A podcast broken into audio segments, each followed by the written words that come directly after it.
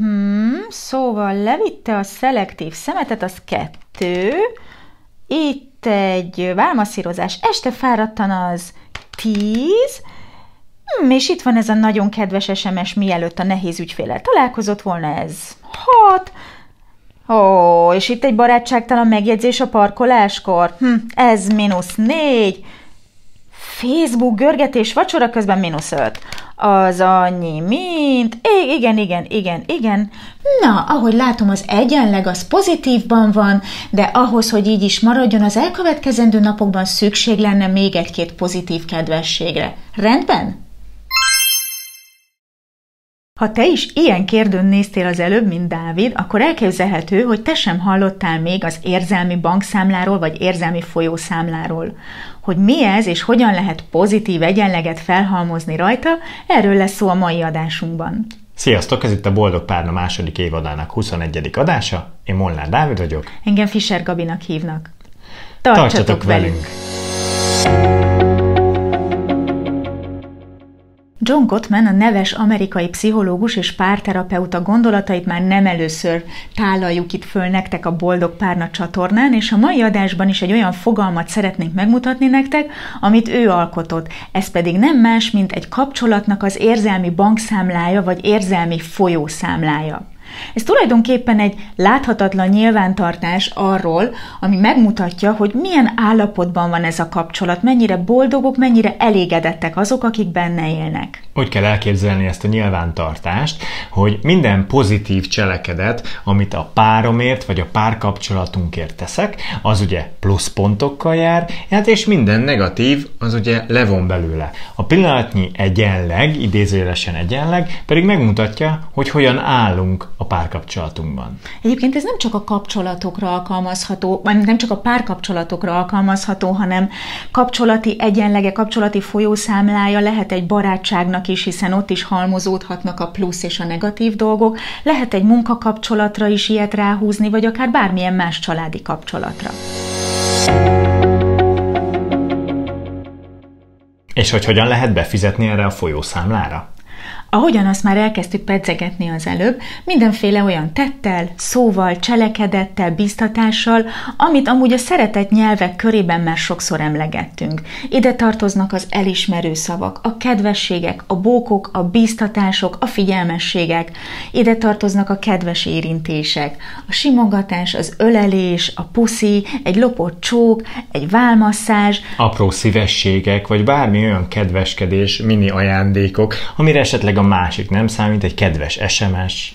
Ide tartoznak azok a szívességek, amiket megteszek a másikért, értem megyek, hogyha fáradt, vagy lóhalálába kivasalom neki az inget, hogyha nem ér rá, bármi, amit azért teszek, hogy ő jobban legyen, esetleg nekem erőfeszítés. A mi esetünkben én például Gabinak pogácsát szoktam hozni, mert nagyon-nagyon szereti, illetve ő az, aki engem néha amikor nem számítok rá, palacsintával vár itthon, mert ezek azok a dolgok, amiből én abszolút tudom, hogy ezt csak és kizárólag miattam csinálta, és nagyon szeret, és ezekkel tényleg megdobogtatja a szívemet az is nagyon fontos, hogy ne csak intézzük ezeket a befizetéseket, hogy fáradjunk el a mi kapcsolati bankunkba és töltsük fel az egyenleget, hanem hogy legyen arra szemünk, legyen arra szívünk és lelkünk, hogy azt észrevegyük, hogy ha a párunk tesz ilyet értünk.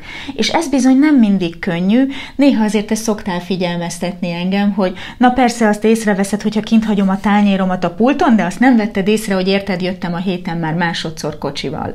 És igen, tényleg, de nem biztos, hogy csak én vagyok így beállítva, hogy könnyebben észreveszem azt, hogyha valami elégedetlenséget szül. Sőt, egészen biztos, hogy nem csak te vagy így beállítva. Általában a párterápiákon, amikor a párok hozzánk fordulnak, szokott ilyen feladat lenni, ezt szoktuk adni házi feladatnak, hogy írják föl, hogy amikor kapnak valamilyen plusz szívességet, vagy valami olyat tett a párjuk értük, vagy a kapcsolatért, ami egy plusz dolog, ami erőfeszítés feléjük, és az szokott kijönni, hogy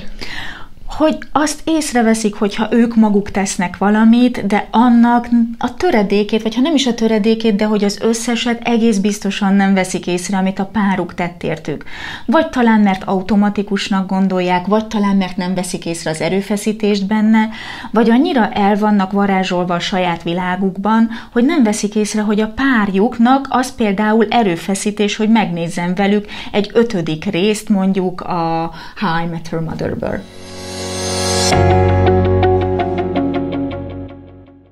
Te, aki nézed ezt a videót, nálad mik azok a dolgok, amit hogyha a párod megtesz érted, akkor a kapcsolati folyószámlátok egyenlege pozitívba fog menni. Írd meg itt kommentben a videó alatt, kíváncsian várjuk. Vagyis biztatunk arra mindannyiótokat, hogy vegyétek észre ezeket a szívességeket, és arra is biztatunk, hogy ezeket bizony nap mint nap ti magatok is gyakoroljátok, és fizessetek be minden nap a folyószámlára, mert jöjjön egy gazdasági kifejezés, sokkal jobban kamatozik az, amit nap mint nap, de keveset fizettek be, mint egy-egy egyszeri nagy romantikus gesztus. Tehát ami a filmekben van, hogy megtanul egy dalt mondjuk a főhős, és az ablaka alatt előadja, és hatalmas rózsacsokorra várja, az valójában Gottman megfigyelése alapján kevesebbet számít, mint hogyha minden nap egy pici, apró szívességet tenne. Vagyis ha minden nap mondasz két kedves szót a társadnak, az többet ér, mint hogyha egyszer írsz neki egy hosszú levelet arról, hogy mennyire szereted, és mondjuk már egy fél éve nem mondtál neki semmi kedveset. Ugyanakkor, ha már fél éve nem mondtál semmi elismerőt a párodnak, akkor érdemes megírni egy hosszabb levelet, hogy lássa az elmozdulást, a pozitív elmozdulást. Ugyanúgy, ahogy a sarki bankfiókban vezetett bankszámlátokról, úgy a kapcsolati folyószámláról is történnek kivétek, vagyis levonások, amik csökkentik az egyenleget.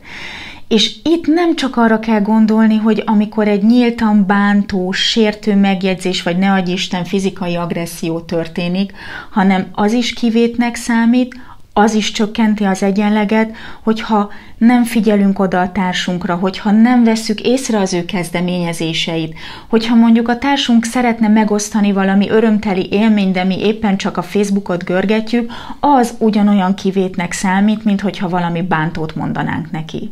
Arra nagyon-nagyon figyelni kell, hogyha ilyen történik, akkor visszapótoljuk ezt a hiányt, mert hogyha hosszú távon, sokáig nincs egyensúlyban ez a két dolog, akkor annak sajnos akár szakítás is lehet a vége.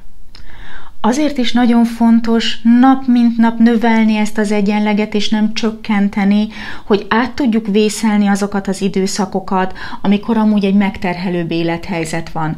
Mert minden ember, meg minden pár életében vannak olyan időszakok, amikor értelemszerűen és automatikusan több a megterhelés. Ilyen lehet egy betegség, ilyen egy hosszú anyagi nehézség, ilyen, hogyha tágabb családban történik valami krízis. Munkanélküliség, gyerekszületés. Pandémia, életközépi válság, ú, te, e, e, rengeteg minden van, ami krízis helyzethez vezethet, és hogy egy kapcsolat túl tudja élni ezeket a szituációkat, az kell, hogy előtte jó magasra emeljük föl az egyenlegét a békeidőkben.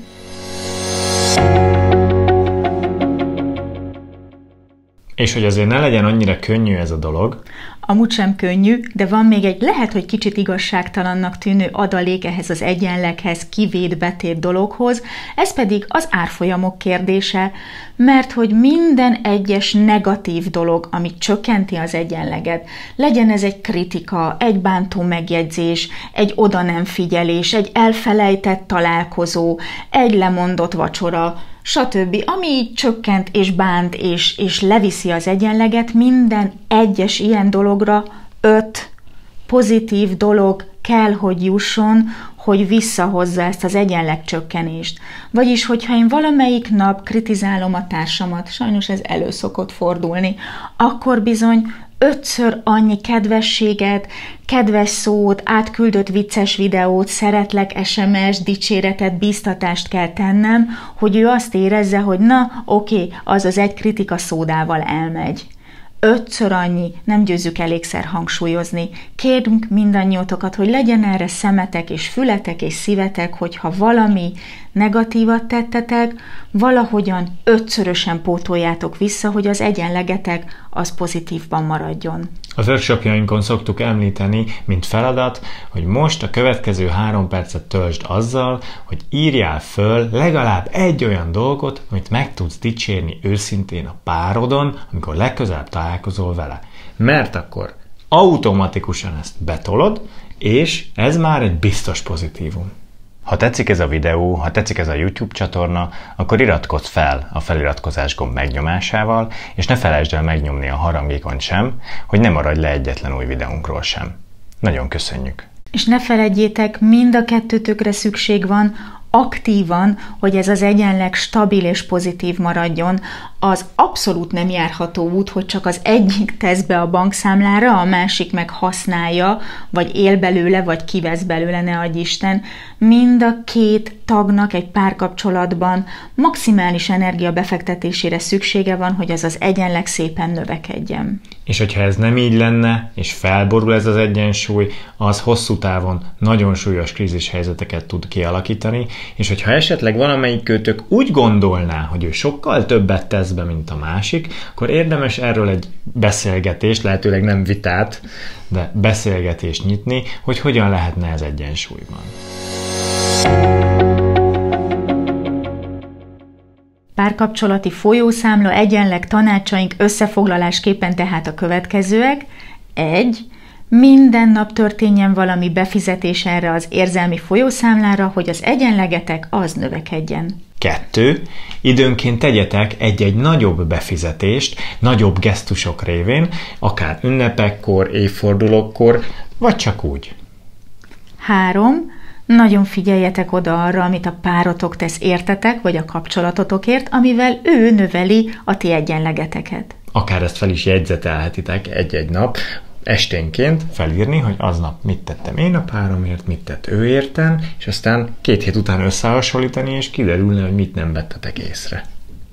4.